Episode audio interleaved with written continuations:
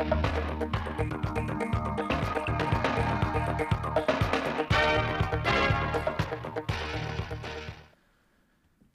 kính chào quý vị và các bạn đến với bản tin thời sự trực tiếp 10 giờ ngày 24 tháng 11 của Đài Phát thanh và Truyền thanh Hóa. Chương trình đang được thực hiện trực tiếp trên sóng FM tần số 92,3 MHz.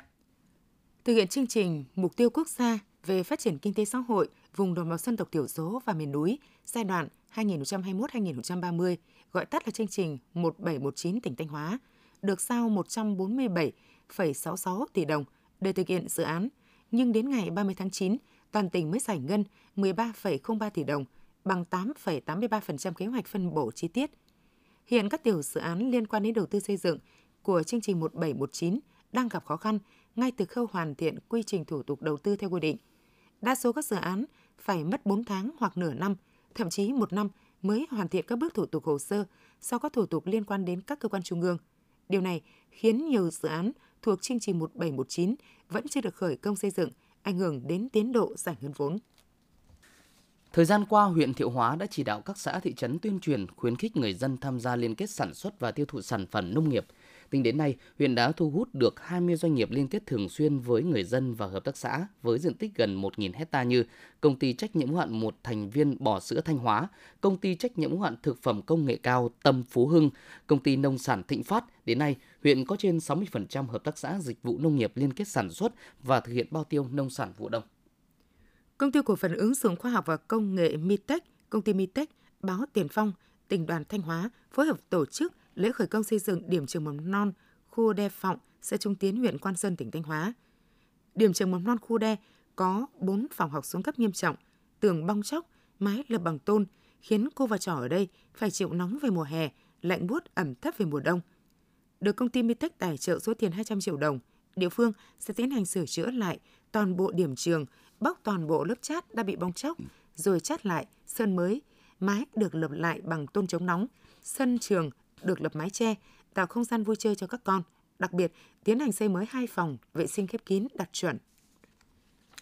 Mô hình xây dựng gia đình năm có ba sạch được Hội Liên hiệp Phụ nữ Thanh Hóa triển khai năm 2022, gồm các tiêu chí năm có, có ngôi nhà an toàn, có sinh kế bền vững, có sức khỏe, có kiến thức, có nếp sống văn hóa và ba sạch là sạch nhà, sạch bếp, sạch ngõ.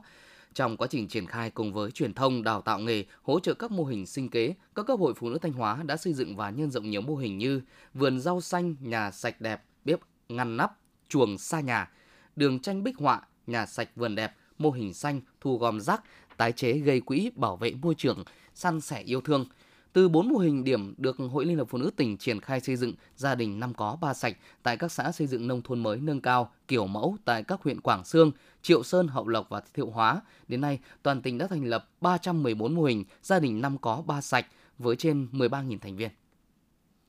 Theo số liệu thống kê của tri cục chăn nuôi và thú y, toàn tỉnh hiện có gần 2.500 cơ sở kinh doanh thức ăn chăn nuôi, 558 cơ sở kinh doanh thuốc thú y.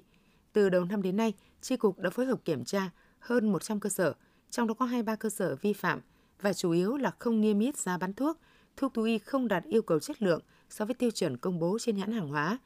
Một số mặt hàng thuốc thú y đã bị cấm, không được sử dụng trong chăn nuôi. Thuốc thú y đã hết hạn và không có trong danh mục cho phép. Cơ sở vật chất kinh doanh chưa được chú trọng, thiếu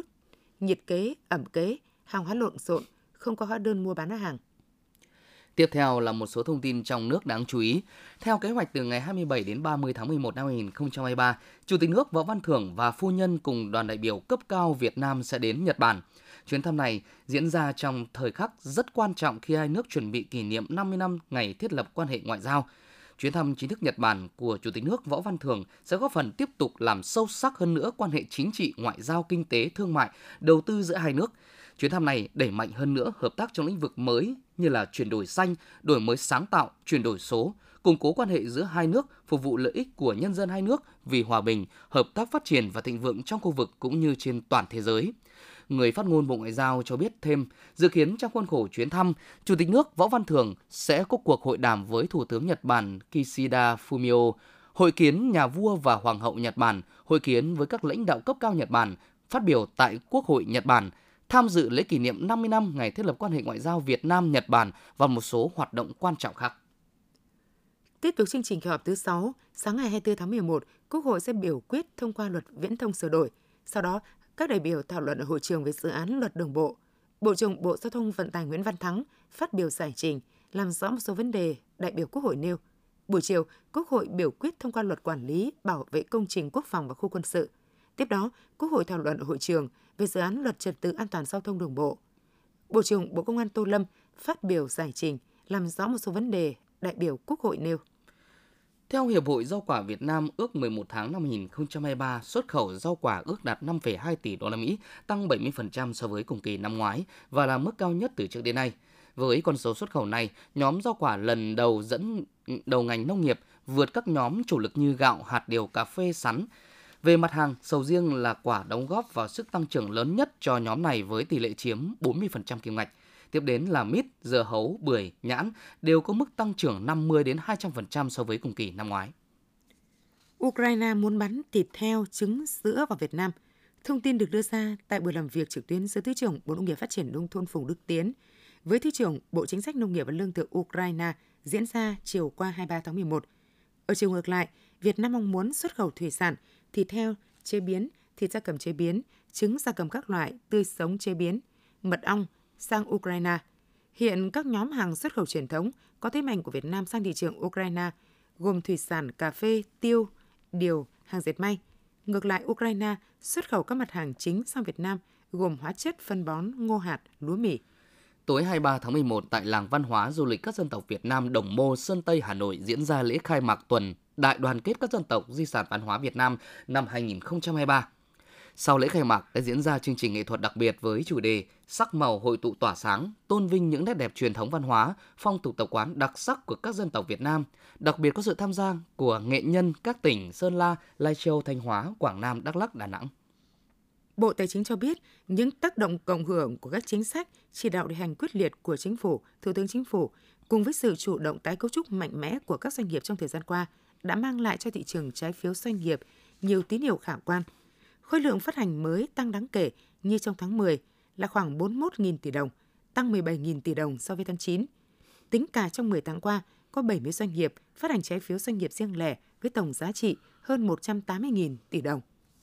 Từ đầu tháng 1 đến 15 tháng 11, tỉnh Bến Tre bị thiệt hại hơn 696 hecta diện tích nuôi tôm do dịch bệnh, trong đó chủ yếu là bệnh đốm trắng và bệnh hoại tử gan tụy cấp.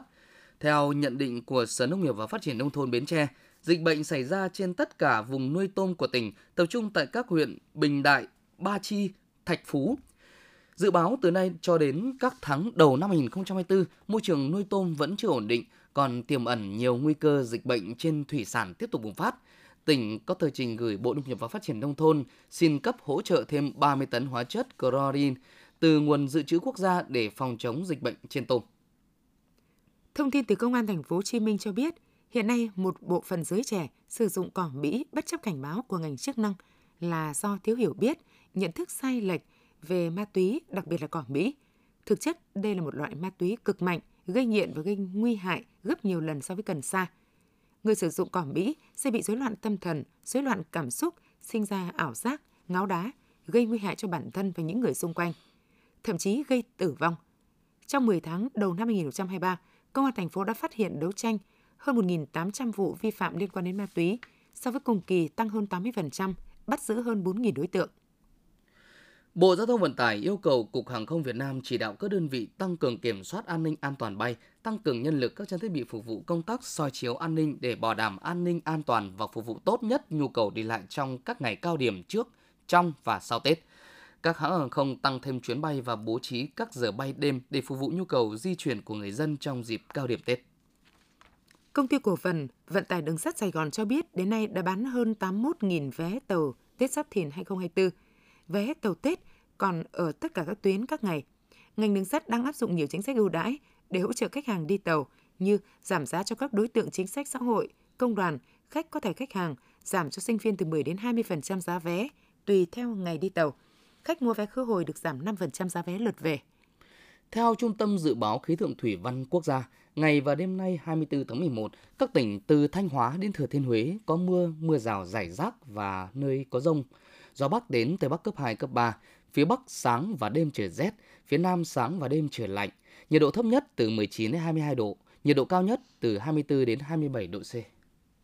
Thông tin vừa rồi cũng đã khép lại chương trình thời sự của Đài Phát thanh Truyền hình Thanh Hóa. Xin kính chào và hẹn gặp lại quý vị và các bạn trong những chương trình sau.